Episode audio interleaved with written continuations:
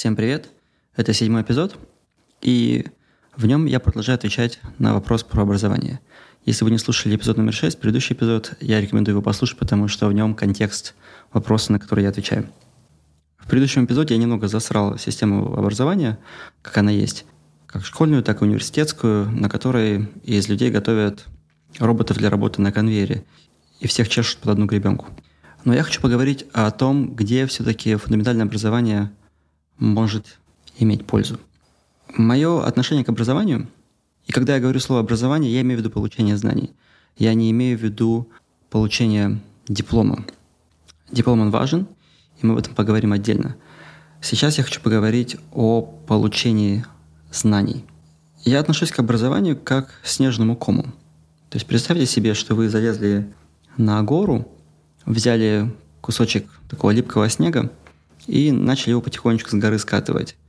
Через какой-то момент этот кусочек будет становиться все больше и больше и больше, пока он не перерастет просто в огромный снежный ком, который будет катиться вниз, набирать сам скорость, и его уже будет не остановить. Это будет как убежавший из-под контроля поезд, который будет становиться все больше и больше и больше, он будет расти. Это моя концептуальная модель того, что есть образование, что есть получение знаний. Это приводит меня к мысли о фундаментальном образовании. Образование, которое мы получаем в школе, и образование, которое мы получаем в университете. Я считаю, что очень важно обладать сильными фундаментальными знаниями.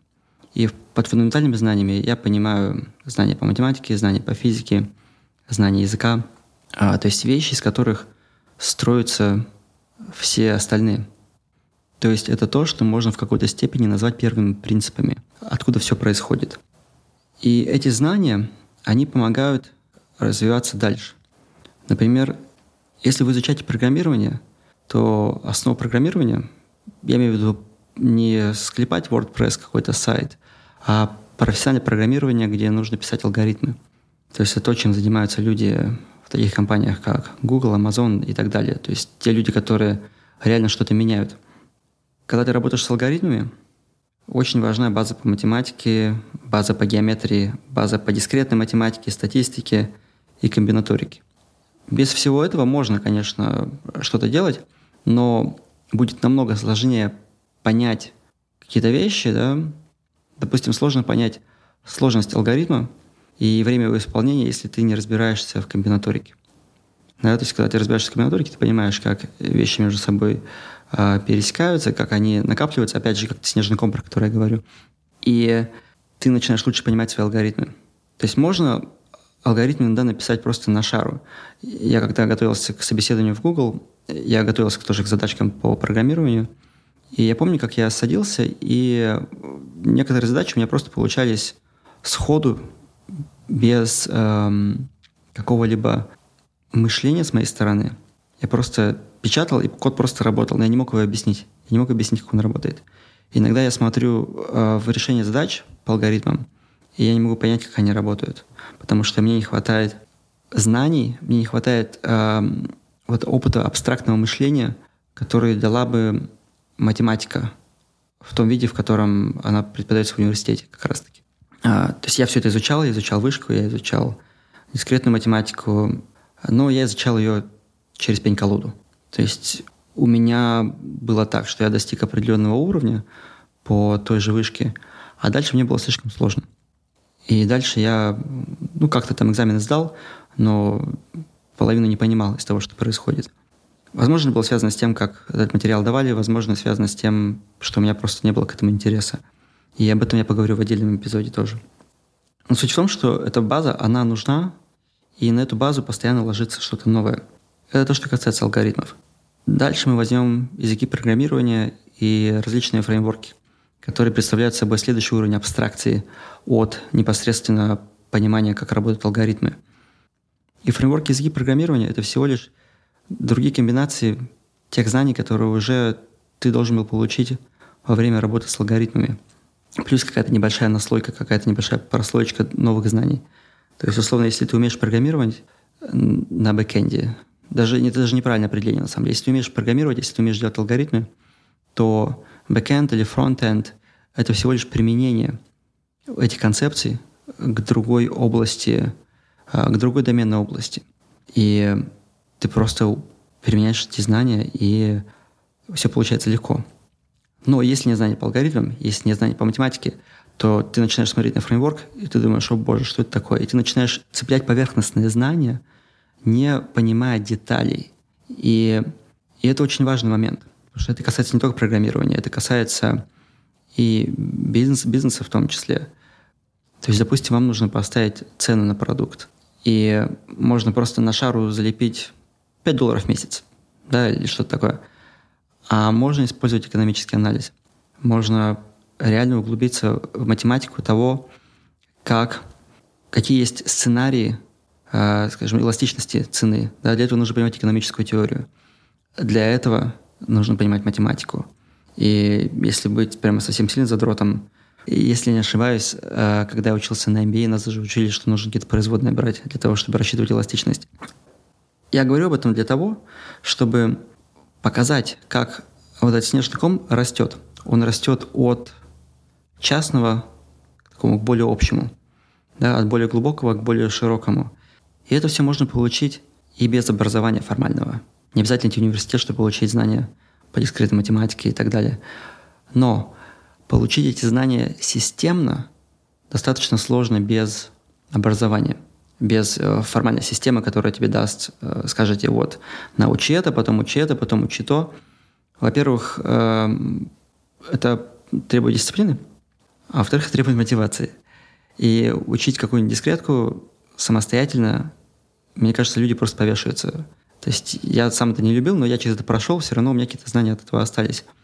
И этим полезен университет, потому что он даст он тебя заставит учить то, что тебе в противном случае было бы неинтересно. Потому что люди, которые в этих университетах преподают, они понимают, как эти знания связаны друг с другом, и как они друг от друга насваивают, и как они друг от друга накладываются. И самое интересное происходит на стыке знаний. То есть когда то, что я описывал, это математика, потом программирование с алгоритмами, потом с фреймворками и так далее. Это плюс-минус одна и та же вертикаль знаний. Да, одно строится на другом. Все становится намного более интересным, когда мы начинаем накладывать разные знания друг на друга и совмещать их. Когда получается такая венская диаграмма, да, если мы берем условный компьютер-сайенс и биологию, и там у нас получаются нейронные сети. То есть, понимая, как работает нейронные сети в биологии, люди создали алгоритмы машинного обучения, в основе которых лежат нейронные сети. И полно таких примеров. Вот эти стыки знаний, когда ты обладаешь фундаментальным знанием в нескольких областях, и ты видишь, как их можно совместить, это то, где лежат крутые идеи. Крутые идеи для науки, крутые идеи для каких-то бизнесов, крутые идеи для проектов и так далее. Скажу еще вот что.